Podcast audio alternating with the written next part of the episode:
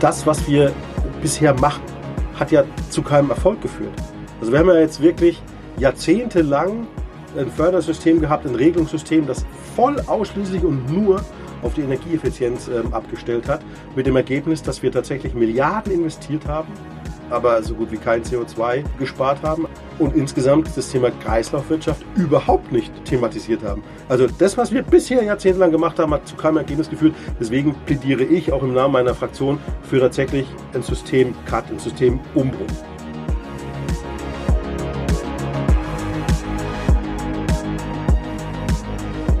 Herzlich willkommen hier in der Strategy Box. Gerade noch auf dem Panel und jetzt schon zum Interview zu Gast, der baupolitische Sprecher der FDP-Fraktion im Deutschen Bundestag, Daniel Föst. Gerne.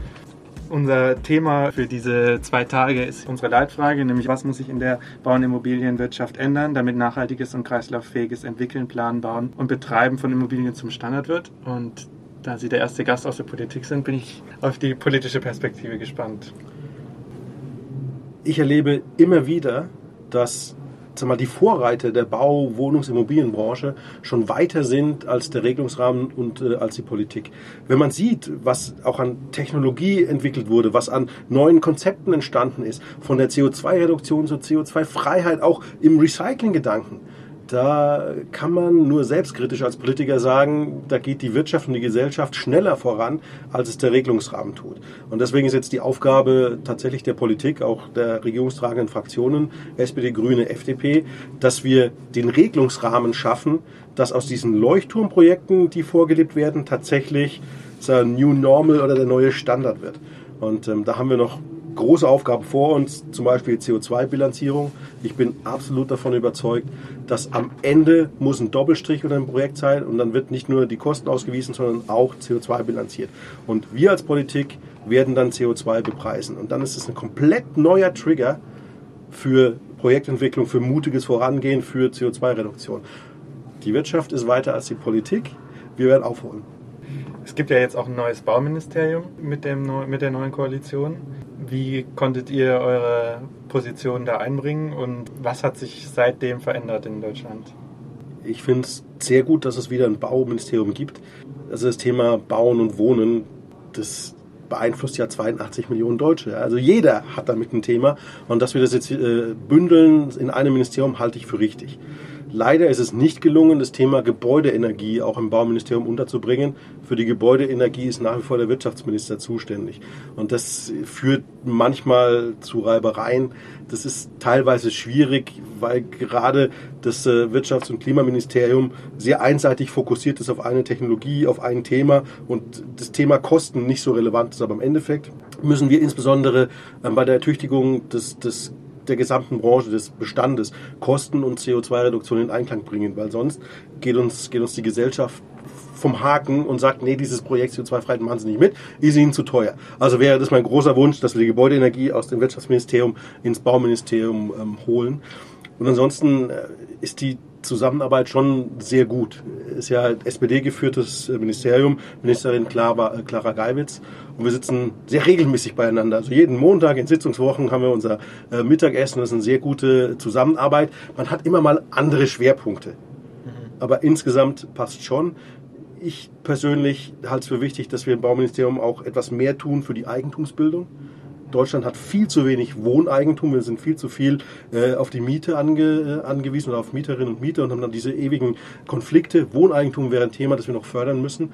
Und ähm, dass die Bauministerin auch sagt, wir brauchen diese 400.000 Wohnungen, die im Koalitionsvertrag stehen, obwohl alle sagen, es ist nicht realistisch. Aber das ist ja genau der Punkt. Weil es die 400.000 Wohnungen im Jahr nicht gibt, müssen wir es als Ziel formulieren, damit wir den Regelungsrahmen anpassen. Also Kurze Frage, lange Antwort. Gut, dass wir eins haben. Zusammenarbeit ist sehr gut. Wir brauchen unbedingt die Gebäudeenergie vom Klimaministerium im Bauministerium. Wir haben in Deutschland so viele Menschen wie noch nie. Und die Zeiten sind unsicher. Lieferengpässe wird ja immer von so einer drohenden Rezession gesprochen. Wie schaffen wir es trotzdem zu bauen? Also die Situation derzeit ist wirklich schwierig. Also auch mein Wunsch, dass wir mehr ins Eigentum bringen, das ist momentan tatsächlich ein Wunsch. Fachkräftemangel, Arbeitskräftemangel, Lieferengpässe, lange Genehmigungsverfahren, die steigende Zinsen. Momentan hat die gesamte Branche wirklich mit kurzfristig entstandenen Herausforderungen zu kämpfen. Was wir aber nicht machen dürfen, ist wegen der kurzfristigen Herausforderungen das mittel- bis langfristige Ziel aus den Augen zu verlieren. Jetzt, was sofort helfen würde, woran wir auch als Freie Demokraten immer wieder arbeiten, uns auch immer wieder in die Debatte bringen, wir müssen entbürokratisieren und beschleunigen. Im Baugesetzbuch muss das Thema sagen wir, schneller, einfacher bauen eine größere Rolle spielen, damit wir da auch das, wo der Staat selber Hürden in den Weg legt, diese Hürden äh, rausnehmen. Wir müssen schauen, dass wir sagen wir, bei, der, bei der Förderung, das, äh, die, die Förderung sowohl für den Bestand als auch für den Neubau umstellen auf die Effizienz, äh, effizienteste System. Also wir fördern ja momentan auch die äh, nächste Garage und den Supermarkt und was auch immer. Das halte ich nicht für zielführend.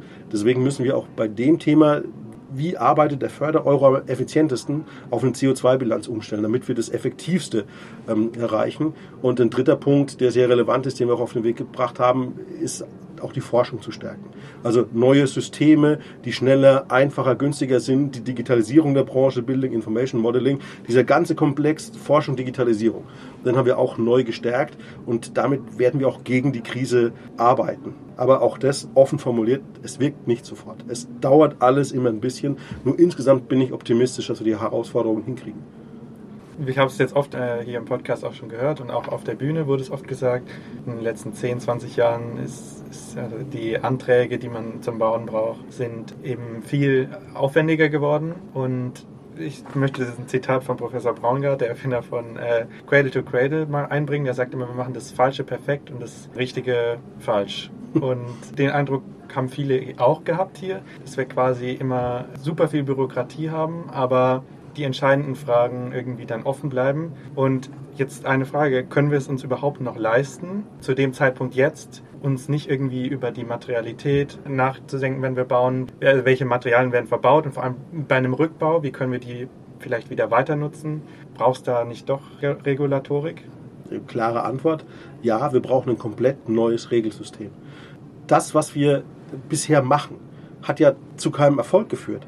Also wir haben ja jetzt wirklich jahrzehntelang ein Fördersystem gehabt, ein Regelungssystem, das voll ausschließlich und nur auf die Energieeffizienz ähm, abgestellt hat, mit dem Ergebnis, dass wir tatsächlich Milliarden investiert haben, aber so gut wie kein CO2 ähm, gespart haben, also sehr, sehr wenig. Und insgesamt das Thema Kreislaufwirtschaft überhaupt nicht thematisiert haben. Also das, was wir bisher jahrzehntelang gemacht haben, hat zu keinem Ergebnis geführt. Deswegen plädiere ich auch im Namen meiner Fraktion für tatsächlich ein System-Cut, ein Systemumbruch. Das bedeutet für mich, alles umstellen auf die CO2-Bilanzierung über den Lebenszyklus. Und damit gewinnt natürlich auch der Kreislauf ein ganz anderes, ganz andere, äh, ganz andere Rolle. Wenn ich den Beton nehme oder die, die Ziegel nehme, die bereits verbaut sind und verwende sie wieder, habe ich da null CO2. Jetzt platt formuliert. Null CO2. Wenn ich neue nehme, muss ich die CO2, die sie für die Produktion, die graue Energie da verwendet haben, mit in meine CO2-Bilanz packen. Also wir müssen das radikal ändern, dann können wir auch den Kreislauf stärken. Das ist das eine. Und ähm, das Zweite, weil wir auch wirklich immer wieder über viel Regulierung reden müssen. Also jetzt bin ich Münchner, da dauert ja oft der Bauantrag länger als der Bau selber. Ist ja völlig absurd. Das Genehmigungsverfahren dauert länger als tatsächlich das Bauen. So, und da muss uns gelingen, generell als Staat sag mal, Ziele zu formulieren.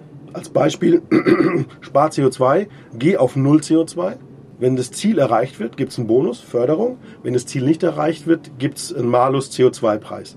Aber wie dieses Ziel erreicht wird, das darf nicht Aufgabe der Politik sein, das festzulegen. Wie dieses Ziel erreicht wird, das sind Fachleute, Tüftler, Bauer, äh, Entwickler, Forscher, die einfach die beste, effizienteste, auch kostengünstigste Lösung dann entwickeln werden. Momentan macht der Staat anders. Momentan sagt der Staat, äh, du musst so und so viel Energie, Energieeffizienz erreichen, das musst du über folgende Schritte machen und am Ende hofft man, dass man damit ein Problem löst. Aber wie ich es vorhin sagte, insgesamt haben wir ja kein Problem gelöst. Ich hoffe, wir haben es nicht verschlimmert, bin mir aber gar nicht sicher. Aber da müssen wir tatsächlich einen Systemwechsel anstreben, hin auf die Zielbeschreibung, Bonus-Malus-System, den Weg den Fachleuten überlassen.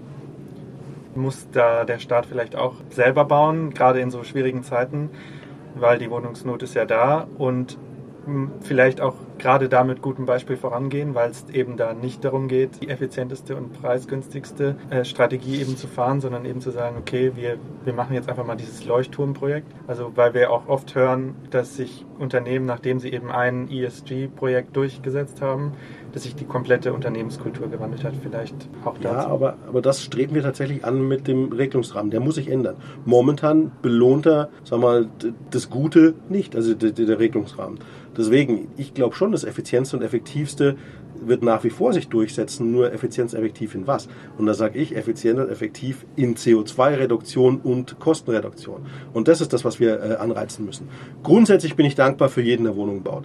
Ob es der Staat ist, die Stadt, die Genossenschaft, der Bauträger, ist mir eigentlich relativ egal. Wir brauchen tatsächlich Wohnraum, der am Markt nicht entsteht für Menschen, die sich damit nicht versorgen können. Brauchen wir, stellen wir Freidemokraten nicht in Frage. Und ja, der Staat muss auch vorangehen als äh, ähm, Leuchtturmbauer, um es so zu formulieren. Aber ich kann nur jeden Unternehmer mit Ehrgeiz und Mut empfehlen, wartet nicht auf den Staat. Geht schneller voran. Der Staat ist zu langsam und oft macht das auch zu kompliziert. Wir haben jetzt zum Beispiel ein neues Gebäude im Regierungsviertel. Das ist komplett in, in äh, Holzmodulbauweise entstanden. Das erste Projekt, seit ich in der Politik bin, das im Kostenrahmen und in der Zeit entstanden ist. Und äh, das finde ich schon sehr, sehr gut. Aber Hand aufs Herz. Holzmodulbauweise gab es doch schon lang bevor der Staat da mal ein Leuchtturmgebäude hingestellt hat. Deswegen warte nicht auf den Staat. Der Staat ist zu langsam und zu träge in London zum Beispiel hört man ja immer wieder viel Investitionen äh, und die Wohnungen stehen am Ende auch leer. Wie schaffen wir es in Deutschland, dass das erstens nicht passiert und zweitens, wie schaffen wir es, die Mieten schnell zu drücken? Also grundsätzlich, ich möchte es noch einmal formulieren, ich bin ja mit dem Status quo nicht zufrieden, weil sonst wäre ich nicht in die Politik. Ich bin ja unzufrieden, so wie es jetzt ist. Wir müssen große Änderungen herbeiführen. Wir brauchen preisgünstigen Wohnraum. Das ist die soziale Frage unserer Zeit. Völlig unbestritten. Völlig unbestritten. Also wir haben meiner Meinung nach jetzt eine ganz kurze Schnellanalyse. Drei große Themen, die wir beim preisgünstigen Wohnen lösen müssen. Das eine ist der Nachfrageüberhang. Uns fehlt Wohnraum.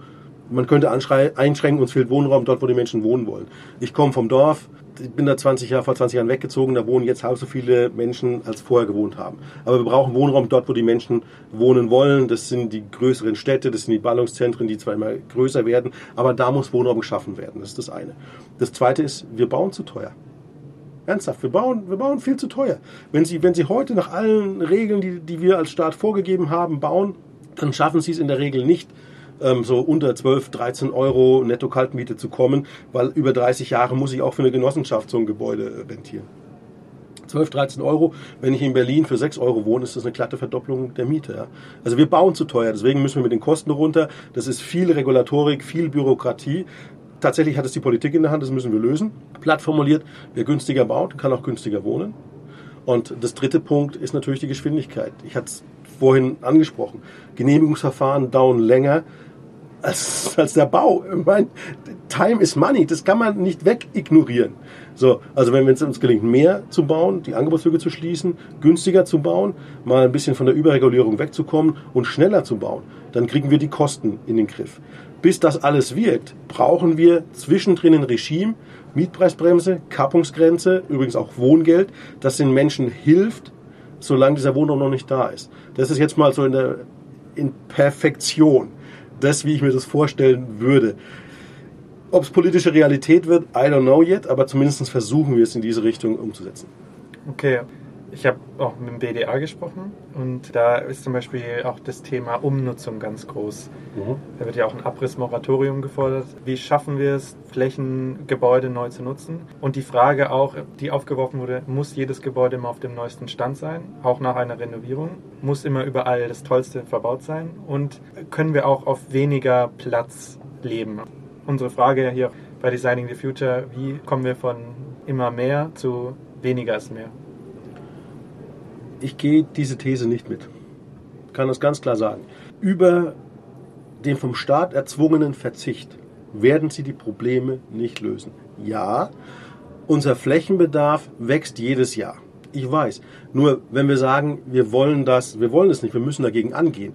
Was ist denn da die Konsequenz? Das funktioniert ja nur, wenn man es bis zum Ende durchdenkt, wenn der Staat festlegt, welche Wohnung sie haben. Und wenn sie heiraten, dann gehen sie aufs Amt und beantragen eine größere Wohnung, die dann wieder dem Flächenverbrauch angemessen ist. Das wird sowas von scheitern. Das wird sowas von scheitern. Für mich, für mich ist dieser, dieser erzwungene Verzicht durch den Staat keine Lösung. Wer sich selber einschränken will, so be it, da bin ich liberal, jeder wie er mag. Ich wohne mit zwei Kindern in 86 Quadratmeter. Das ist weniger, als der Staat mir bei Hartz IV zugestehen würde. Aber sei es drum. Was ich für relevant, was ich für wirklich relevant halte. Wir müssen weg von dem Baulandbegriff. Weil wir sagen ja immer, also Bauland treibt äh, die Kosten und die, die, die Ange oder den, den Nachfrageüberhang kriegen wir nicht hin, weil wir zu wenig Bauland haben. Der Baulandbegriff steht uns im Weg. Wir stehen, verstehen unter Bauland eine grüne Wiese, da baue ich was drauf. Wir müssen hin zum Baupotenzialbegriff. Und da hat auch der BDA vollkommen recht. Wo kann ich um, umwidmen? Muss ein Hotel immer ein Hotel bleiben oder kann es auch schnell ein Studentenwohnheim werden? Wo kann ich umbauen? Also dass wir heute noch Einzelhandelsflächen als Einspänner mit einem betonierten Parkplatz bauen, das ist ja völlig absurd. Also bitte diese Flächen nutzen. Die, die, die Garage unter den Einzelhandel, die Autos unter den Einzelhandel und über den Einzelhandel Büros oder auf dem frei werdenden Parkplatz Wohngebäude. Also Umwidmung, Umbau, Aufstockung. Die Studien liegen ja auf dem Tisch. Wir haben Millionen, also Millionen Wohneinheiten Potenzial auf den Dächern äh, unserer Gemeinden. Aufstocken. Macht momentan keinen Spaß. Eben auch, weil man dann alles auf den neuesten Stand bringen muss. Müssen wir ran. Dann haben wir natürlich noch das Thema Brachen. Es gibt nach wie vor viele Brachen, die nicht genutzt werden. Als fünften Punkt dann tatsächlich auch Bauland, also nicht ganz weg, aber nur als einer von vielen Begriffen. Und wenn wir, wenn wir vom Bauland wegkommen hin zum Baupotenzial, dann haben wir plötzlich fünf neue Kategorien. Umstockung, äh, Umwidmung, Aufstockung, Brachen, äh, inklusive Nachverdichtung und Bauland. Da haben wir einen komplett neuen Begriff. Und das würde, glaube ich, viel, viel möglich machen. Allerdings ist es derzeit nicht so. Auch da ist die Politik wieder langsamer als die Debatte. Ähm, es macht oft Umwidmung, macht keinen Spaß. Wir haben in, wir haben in München ein Beispiel. Da gab es eine Baugenehmigung für ein Bürogebäude. Und dann sagt der Investor, ja, ich will jetzt kein Bürogebäude bauen, ich will ein Wohngebäude bauen. Dann hat der 14 Jahre lang mit der Stadt verhandelt, dass er die Baugenehmigung äh, ähm, Bürogebäude in Wohngebäude widmen, äh, umwidmen kann. Nach 14 Jahren hat er gesagt, wisst ihr was, ihr könnt mich mal, ich baue ein Bürogebäude. Also das ist schon, also da haben wir noch viele Hausaufgaben als Politik ähm, zu, zu ähm, erledigen. Und äh, noch einmal auch, auch nochmal zu den, zu den Architekten, die haben zwei wirklich sehr spannende Debattenbeiträge geliefert, die tatsächlich auch im politischen Berlin bereits diskutiert werden. Das eine ist die Umbauordnung ja, wenn Sie, wenn Sie einen Bestand haben und Sie wollen was dran machen und plötzlich müssen Sie ein Gebäude von 1965 auf den Stand 2022 machen, dann rechnet sich einfach der Umbau nicht. Ja, dann wollen Sie es abreißen weil dann haben sie genau das, was sie wollen und nicht das, was bereits vorgegeben ist. Also die Umbauordnung, da müssen wir definitiv ran. Also es muss nicht immer absolute State of the Art sein. Und ähm, das Zweite ist tatsächlich eine Vereinfachung des Bauen an für sich. Das haben die Architekten, ich glaube, es kommt von der Architektenkammer aus Bayern, ist jetzt auch im BDA gewesen, ähm, mit Gebäudetyp E bezeichnet, wo man einfach sagt, okay, wenn die Standsicherheit gewährleistet ist, wenn der Brandschutz ausreichend gewährleistet ist und wenn der Gesundheitsschutz gewährleistet ist, dann sind alle weiteren Normen Verhandlungssachen zwischen den Profis, die diese Gebäude bauen. Und das finde ich wahnsinnig smart. Wahnsinnig smart. Das versuchen wir voranzutreiben. Und dann hätte man insgesamt weg vom Baulandbegriff hin zum Baupotenzialbegriff, eine Umbauordnung und eine Vereinfachung des Bauens, hätte man weitere große Hebel, den günstigen Wohnraum zu schaffen, den wir brauchen. Die Menschen zum Verzicht, zum Verzicht zwingen. Ich glaube, das wird nicht zum Ziel führen. Und äh, wie schaffen wir das, Wissenschaft, Politik und Wirtschaft besser zusammenzubringen?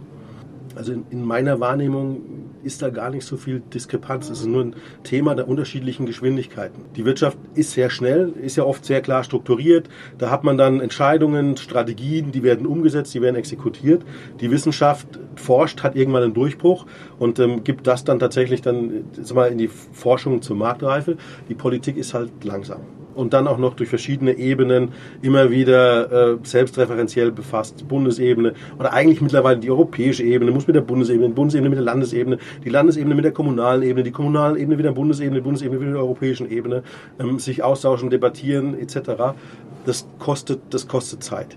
Trotzdem ist es das beste System, das wir haben. Also das stelle ich nicht in Frage. Es ist nicht ein mangelnder Austausch es ist echt ein Problem der unterschiedlichen Geschwindigkeiten. Das wäre meine nächste Frage gewesen. Wenn wir auf so vielen Ebenen was ändern müssen, so viel transformieren müssen, da ist ja auch immer mit Gegenwind zu rechnen, immer mit, äh, mit auch äh, Gegenströmungen. Das ist ja kein linearer Prozess, da kommt es ja auch immer wieder zurückschritten. ist das im jetzigen System überhaupt möglich, Transformation? Es muss ja möglich sein, es gibt keine Alternative. Also wenn uns die Transformation jetzt nicht gelingt, oder sagen wir mal hin zu Netto Null, dann haben wir ein Existenzproblem, dann haben wir ein valides Existenzproblem. Deswegen muss Transformation möglich sein. Was, was wir momentan versuchen zu pushen, sind tatsächlich Systeme, wo der Staat das Ziel vorgibt und die Zielerreichung in schneller Geschwindigkeit belohnt, die Zielverfehlung massiv bestraft. Aber innerhalb dieses, dieser Zielfrage, wie erreiche ich das Ziel, mehr Freiheiten lässt. Weil dann tatsächlich die Wirtschaft und die Wissenschaft etwas etwas selbstständiger, etwas freier agieren könnte und auch neue Sachen schaffen kann. Also die, die, die Geschwindigkeit, der Staat muss die Geschwindigkeit aufnehmen, die jetzt Wirtschaft und Wissenschaft bereits haben. Und das schafft er nur, wenn er sich aus der kleinteiligen Regulierung raushält. Grundsätzlich wäre ich sehr, sehr dafür, sehr, sehr dafür, dass wir wieder mal über den Föderalismus reden, weil er steht uns tatsächlich in einigen Sachen im Weg. Wir müssen auch über die Digitalisierung, also mal die, die Produktivität der Verwaltung diskutieren. Die Kommunen müssen daran arbeiten, dass ihre Prozesse schlank und digital sind. Das Land kann nicht ständig behaupten, also unsere Bauordnung in Bayern, weil die Bayern so unterschiedlich sind zu den Hamburgern, muss ganz anders sein als die in Hamburg, weil die Hamburger, die leben ja sowas von anders als wir Bayern. Das halte ich für nur noch lächerlich. Also wir müssen auch mal über verschiedene, ähm, sagen wir mal, Kompetenzen reden. Ich würde das Thema Bauen, ähm, Klimaschutz, Gebäudeenergie gerne auf Bundesebene bündeln. Ich halte es für richtig und die Kommunen stärken bei ihr der Produktivität, der Umsetzung, der Planungsverfahren, der Genehmigungsverfahren gerade ist ja schon das Wort Netto Null gefallen. Reicht Netto Null überhaupt? Machen wir damit die Welt nicht nur einfach weniger schlecht? Wie sieht es aus? Also müssen wir eigentlich CO2-positiv werden? Also erstens kann ja Deutschland die Welt nicht, also Deutschland kann ja nicht mal die Welt auf Netto Null verpflichten, schon gar nicht auf, auf positiv das muss, ich muss mal einmal mal formulieren. Also alles, was Deutschland macht, was haben wir, 2,4 Prozent CO2 weltweit, ist ja eigentlich eher ein Beispiel. Es ist ja eher, sag mal, die eigenen Hausaufgaben zu machen. Wenn sich China, USA, Indien nicht anschließen, ist alles, was wir machen, marginal. Natürlich kann man formulieren, wir müssen absehbar, äh, müssen wir äh, klimapositiv sein. Das verkennt aber, glaube ich, ein bisschen die Realität, wenn ich das so offen formulieren darf. Wir sehen ja jetzt schon, wie viel Probleme wir haben, auf äh, Netto Null 2045 zu kommen. Und wir sehen ja auch jetzt schon, wie viel auch Billionen Deutschland, nur Deutschland investieren muss, um dieses Ziel zu erreichen. Es wird zu massiven Preissteigerungen auch führen bei, bei jedem Einzelnen von sich bei sich zu Hause. Es wird auch tatsächlich zum, zum Wandel der Gewohnheiten kommen. Thema Fleischkonsum und so weiter und so fort. Das wird alles kommen, um Netto Null zu erreichen. Jetzt kann man natürlich sagen, Netto Null reicht nicht, wir müssen klimapositiv werden. Ich hätte schon Sorge, dass wir, dass wir auf dem Weg zu Netto Null schon viele soziale Reibereien haben, die nur noch zunehmen würden, wenn wir die Ziele überspannen. Die Bauindustrie und also auch die Gebäudebetreibung ist fast für 40 Prozent der CO2-Emissionen in Deutschland verantwortlich. Das heißt, wenn sich hier nichts ändert, dann äh, brauchen wir auch gar nicht quasi anfangen, mit dem E-Auto rumzufahren und wie wichtig ist das auch für den sozialen Zusammenhalt? Also nur um es einmal grundsätzlich zu erwähnen, wenn der Gebäudesektor nicht liefert, werden wir die Klimaziele nie erreichen. Punkt. Das, was wir in den letzten Jahren äh, versucht haben, mit sehr vielen Milliarden Anreize zu schaffen, CO2 zu sparen, hat ja nicht geklappt. Der Gebäudesektor verfehlt safe immer wieder alle Klimaziele. Deswegen müssen wir das System ändern. Das ist mir wichtig nochmal zu betonen. Es muss aber bezahlbar bleiben wir merken ja jetzt schon die soziale Debatte, die Wohnkosten wachsen uns oder wachsen vielen tatsächlich über den Kopf. Jetzt kommen noch extrem gestiegene Energiekosten ähm, dazu, dass man jetzt mittlerweile fast 13 Monatsmieten zahlen muss. Und das, das bringt viele Menschen tatsächlich an so einen Tipping Point, die gerade noch so zurechtgekommen sind, die es aber jetzt nicht mehr schaffen. Und da müssen wir schon aufpassen, dass wir den Zielkonflikt CO2-Neutralität und Bezahlbarkeit lösen. Das geht zum einen durch den Umbau des Systems, das den, das Euro effizienter einsetzt, also pro Euro mehr CO2 spart, als es bisher gemacht wird. Und äh, zum anderen, indem sich alle Akteure beteiligen. Der Mieter, der Staat und der Vermieter, um jetzt mal auf die drei runterzubrechen. Also wir müssen die Kosten auch fair verteilen wenn über Digitalisierung gesprochen wird, dann ist es immer was, das passiert, da muss man sich, da muss man mitgehen, das ist ganz wichtig, das ist ja auch ein Thema für die FDP. Und es wird immer so gesehen, das passiert einfach, das kommt auf uns zu und deswegen müssen wir handeln. Warum ist es im Klimaschutz oft anders? Warum ist es so zögerlich, auch in der Politik vielleicht? Also ich nehme beides nicht so wahr. Also ich habe nicht das Gefühl, dass Digitalisierung passiert. Ich habe eher das gegenteilige Gefühl. Deutschland ist nach wie vor einer der Schlussreiter, was die Digitalisierung, sagen wir mal, der Gesellschaft und des Staates anbelangt. Das mag bei Unternehmen anders sein. Aber verglichen mit den Vorzeige-europäischen Staaten ist Deutschland bei der Frage der Digitalisierung nach wie vor ein Entwicklungsland. Also ich habe nicht das Gefühl, dass es das einfach passiert. Bestes Beispiel Building Information Modeling ist immer noch nicht Standard. Ist immer noch nicht Standard. Also Sie können nach wie vor wunderbar ähm, mit Bleistift und äh, Tusche und Lineal zeichnen, scannen das ein, schicken ein PDF ans Bauunternehmen. Ja? Das ist, sorry, das letztes Jahrhundert, aber es ist, das ist nach wie vor der Standard. Also Digitalisierung passiert meiner Wahrnehmung nicht einfach. Und Klimaschutz ich meine, ich bin jetzt in der regierungstragenden Fraktion. Ich bin jetzt seit fünf Jahren im Deutschen Bundestag. Wir debattieren da über nichts anderes. Oder über wenig anderes. Wir haben jetzt in dieser Legislaturperiode, in dem Jahr, bereits Gesetze auf den Weg gebracht, die galten als unmöglich in den letzten ähm, Jahrzehnten. Bestes Beispiel ist das Wind-an-Land-Gesetz. Das Wind-an-Land-Gesetz sagt mehr oder weniger, ihr Länder, wenn ihr nicht ausreichend Windräder baut oder ausreichend äh, ähm, erneuerbare Energien baut, dann macht das der Bund für euch. Und dann habt ihr da keine Einspruchmöglichkeiten. Dann fängt nämlich der Bund an, zum Beispiel in Bayern, na, weil Markus Söder ja den Ausbau, Ausbau massiv bremst, dann fängt der Bund an, Windräder und Solaranlagen in Bayern äh, zu errichten oder die Genehmigung zu erteilen. Das ist ein, das ist ein derart großer Paradigmenwechsel, den hätte ich nie für möglich gehalten. Und es gilt praktisch für alle ähm, erneuerbaren Energien. Wir werden dieses Jahr noch beim Mieterstrom massiv vorankommen. Wir stellen Solaranlagen bis zu einer gewissen Größe komplett äh, mehrwertsteuerfrei. Ähm, die berühmte KW-Peak-Zahl geht auf 30 äh, KW-Peak für Privatnutzer. Also auch das Thema Mieterstrom wird dieses Jahr noch massiv gepusht. Und dann haben wir auch noch das Wind äh, auf See Gesetz, wo wir, wo wir das Thema Windkraft auf See auf, auf komplett neue äh, Beine gestellt haben. Also zumindestens was erneuerbare Energien als, als die Basis der CO2-Reduktion ähm, anbelangt. Also da, also da hat die, diese Regierung bereits wirklich, wirklich geliefert. Es wirkt noch nicht, weil es ist ja, es ist ja jetzt erst einmal in den letzten Vierteljahr verabschiedet, aber also das wird kommen. Wir werden eine Geschwindigkeit beim Ausbau der erneuerbaren Energien erleben, die vor fünf Jahren noch als unmöglich galt. Ist Nachhaltigkeit und Wachstum vereinbar oder müssen wir Wachstum neu definieren? Also ich halte Nachhaltigkeit und Wachstum für extrem vereinbar. Man sieht es ja an Dres und Sommer, wenn ich das Beispiel rannehmen darf, dass es Business wird. CO2-Reduktion, Umweltverträglichkeit ist ein Geschäftsmodell.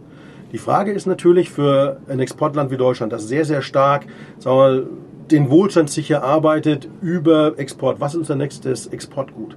Und Klimatechnik ist ein sensationelles Geschäftsfeld, das weltweit einen Abseitsmarkt hat unsere Wärmepumpen, ich, ich, wahrscheinlich darf ich jetzt wieder nicht nur Werbung machen, aber ich sage es trotzdem. Also was, was Fissmann und Koda bauen, sind die besten Wärmepumpen in der Welt. Sind jetzt nicht die günstigsten, ja, die kommen aus China, aber sind die besten.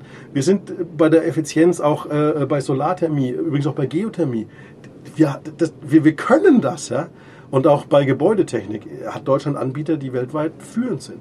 Und wenn ich mir die Startups anschaue, die so im Bereich äh, äh PropTech, äh, GreenTech und auch ähm, Digitalisierung entstehen, das ist alles auch ein Business. Und dieses grüne Wachstum, das da aus, tatsächlich aus einem, also ich glaube schon aus, aus einer Motivation, was Gutes zu tun entstanden ist, aber tatsächlich dann auch Gewinn abwirft, das ist, glaube ich, der Motor für den Wohlstand in Deutschland äh, für die nächsten 30, 40 Jahre. Deswegen, wir brauchen nicht Wachstum neu definieren. Klimatechnik ist Wachstum. Was wir müssen, ist die externen Faktoren zu internalisieren. Also das Emittieren von CO2 konsequent bepreisen. Je, für jedes Kilogramm CO2 muss man verantwortlich gemacht werden können. Mhm. Das ist, glaube ich, der entscheidende Hebel, um tatsächlich CO2-frei zu werden und nach wie vor Wachstum in diesen Klimaenergien zu ermöglichen. Stichwort nochmal mit den Produkten in China günstiger, aber in Deutschland die besten. Äh, das haben wir dann auch schon in einem Podcast diskutiert. Äh, da ging es um äh, nachhaltige Kühltechnik und da wurde argumentiert, viel zu oft wird sich dann trotzdem noch für das nicht nachhaltige, aber günstige Produkt entschieden, auch wenn es quasi in Deutschland ein nachhaltiges, besseres Produkt gibt. Aber das, das, das ist das, was, was ich als Marktdesign bezeichnen würde. Wenn es uns gelingt, Nachhaltigkeit einen Preis zu geben oder beziehungsweise einen Preisvorteil zu geben, weil wir CO2 einpreisen, dann wird dieses günstige Produkt, das nicht so nachhaltig ist, teurer. Und dann geht der Preisvorteil verloren. das ist in der Theorie schneller formuliert als in der Praxis umgesetzt. Aber wir debattieren ernsthaft, ob wir an der europäischen Außengrenze nicht tatsächlich ein, ein CO2 oder ja, so eine CO2-Zollgebühr erhöhen, äh, erheben können, das ungefähr abbildet, was das Produkt aus China bereits als CO2-Fußabdruck hatte. Also wir reden auch von einer europäischen Lösung jetzt. Ja, ja, weil also gerade das Thema Zoll und Außengrenzen ist ja nur noch europäisch. Wir haben ja, also wir haben ja keine Grenzkontrollen mehr als, als Binnenstaat in Europa. Aber die, die Frage ist natürlich, wie schaffen wir es aus Produkten, die wir importieren, die nicht den europäischen oder deutschen Regeln unterliegen, sie aber trotzdem mit dem Wettbewerb zu versehen, den wir selber haben, zum Beispiel im CO2-Preis. Und da kann es dann einfach sein, ich meine, das ist ein schwieriger Prozess, der ist nicht einfach, aber ich glaube, wir müssen in diese Richtung gehen, dass wir dann sagen, okay, liebe Chinesen, hm, Klimawandel ist ein weltweites Problem dein Produkt hat zehnmal mehr äh, CO2 äh, ausgestoßen als das Produkt im heimischen Markt, unseres ist aber deutlich teurer. Du musst aber gerade stehen für dein CO2. Deswegen hauen wir da jetzt einen CO2-Zoll drauf. Das ist sehr platt formuliert. Es ist als Theorie machbar, Praxis schwierig. Aber ich glaube, anders werden wir es nicht hinkriegen. Weil, also Deutschland muss ja wirklich aufpassen, auch Europa. Wenn wir durch unsere Regeln unsere eigene Industrie kaputt machen, die anderen befolgen keine Regeln, übernehmen den Weltmarkt und verschmutzen die Umwelt weiter, dann haben wir ein Lose-Lose-Lose-System. Und äh, deswegen müssen wir debattieren, wie wir, wenn wir CO2 bepreisen, auch die Produkte, die nach Europa kommen, mit einer CO2-Abgabe belegen, weil sonst macht das alles keinen Sinn. Am allerbesten wäre es natürlich, wir den europäischen CO2-Zertifikatehandel zum globalen CO2-Zertifikatehandel machen. Tatsächlich halte ich die Zolllösung derzeit für machbarer. Okay. Eine letzte Frage. Wie weit sind wir in diesem Prozess? Ist der Weg noch weit ähm, oder stehen wir gerade erst am Anfang oder ist da schon einiges gemacht? Die in Einschätzung. Dem Prozess, den ich gerade skizziert habe oder generell? Nee, generell Transformation, Nachhaltigkeit, sozial-ökologische Transformation. Also der Prozess hat in den letzten Jahren massiv an Geschwindigkeit aufgenommen. Wir sind nicht so weit, wie wir sein sollten, weil sonst würden wir die Klimaziele ja nicht verfehlen. Ne? Mhm. Aber was ich, was ich sehe, also auch hier, hier bei Designing the Future, in Gesprächen mit, mit Unternehmern, mit Startups, mit Wissenschaftlern, die Geschwindigkeit hat massiv an äh, Fahrt aufgenommen. Und das ist, glaube ich, die, die Phase, in der wir jetzt hin, wir sind in einem Auf, Aufholprozess, das aufzuarbeiten, was liegen geblieben ist. Und ähm, ich hatte es vorhin mal kurz erwähnt, der Staat muss diese Geschwindigkeit auch aufnehmen es ist noch zu langsam, der Regelungsrahmen ist zu unflexibel. Neue Technologien da müssen dann die, die, die Gründer wieder bei uns vorstellig werden, ey, hör mal, das ist im Regelungsrahmen nicht bedacht, aber es ist mega geil, weil nur ein Zehntel der Emissionen oder gar keine Emissionen, das muss eigentlich von allein gehen. Wir brauchen ein System, das, das diese Innovationskraft losdrückt und diese Geschwindigkeit ähm, ermöglicht. CO2 lässt sich nicht wegregulieren. Mhm. CO2 lässt sich nur vermeiden, wenn die Anreize stimmen. Ziel definieren, Bonus, Malus und die Leute machen das, nicht können gäbe jetzt noch viel zu diskutieren natürlich, aber gerne auch mit unseren da. Gästen. Draußen stehen schon die nächsten an. Genau, vielen Dank für das Gespräch und vielleicht bis zum nächsten Mal bei Designing the Future. Sehr gerne. Alles Gute. Liebe Zuhörerinnen und Zuhörer, das war Designing the Future auf Stimmenfang, live aus der Strähle Teambox. Vielen Dank fürs Zuhören. Wir haben noch weitere spannende Gäste und deren Perspektiven eingefangen. Wir freuen uns, wenn Sie auch beim nächsten Mal wieder mit dabei sind, um zu erfahren, wie weitere Personen aus dieser Branche, vielleicht auch ganz anders, in die Fragen der Zukunft denken. Bis zum nächsten Mal.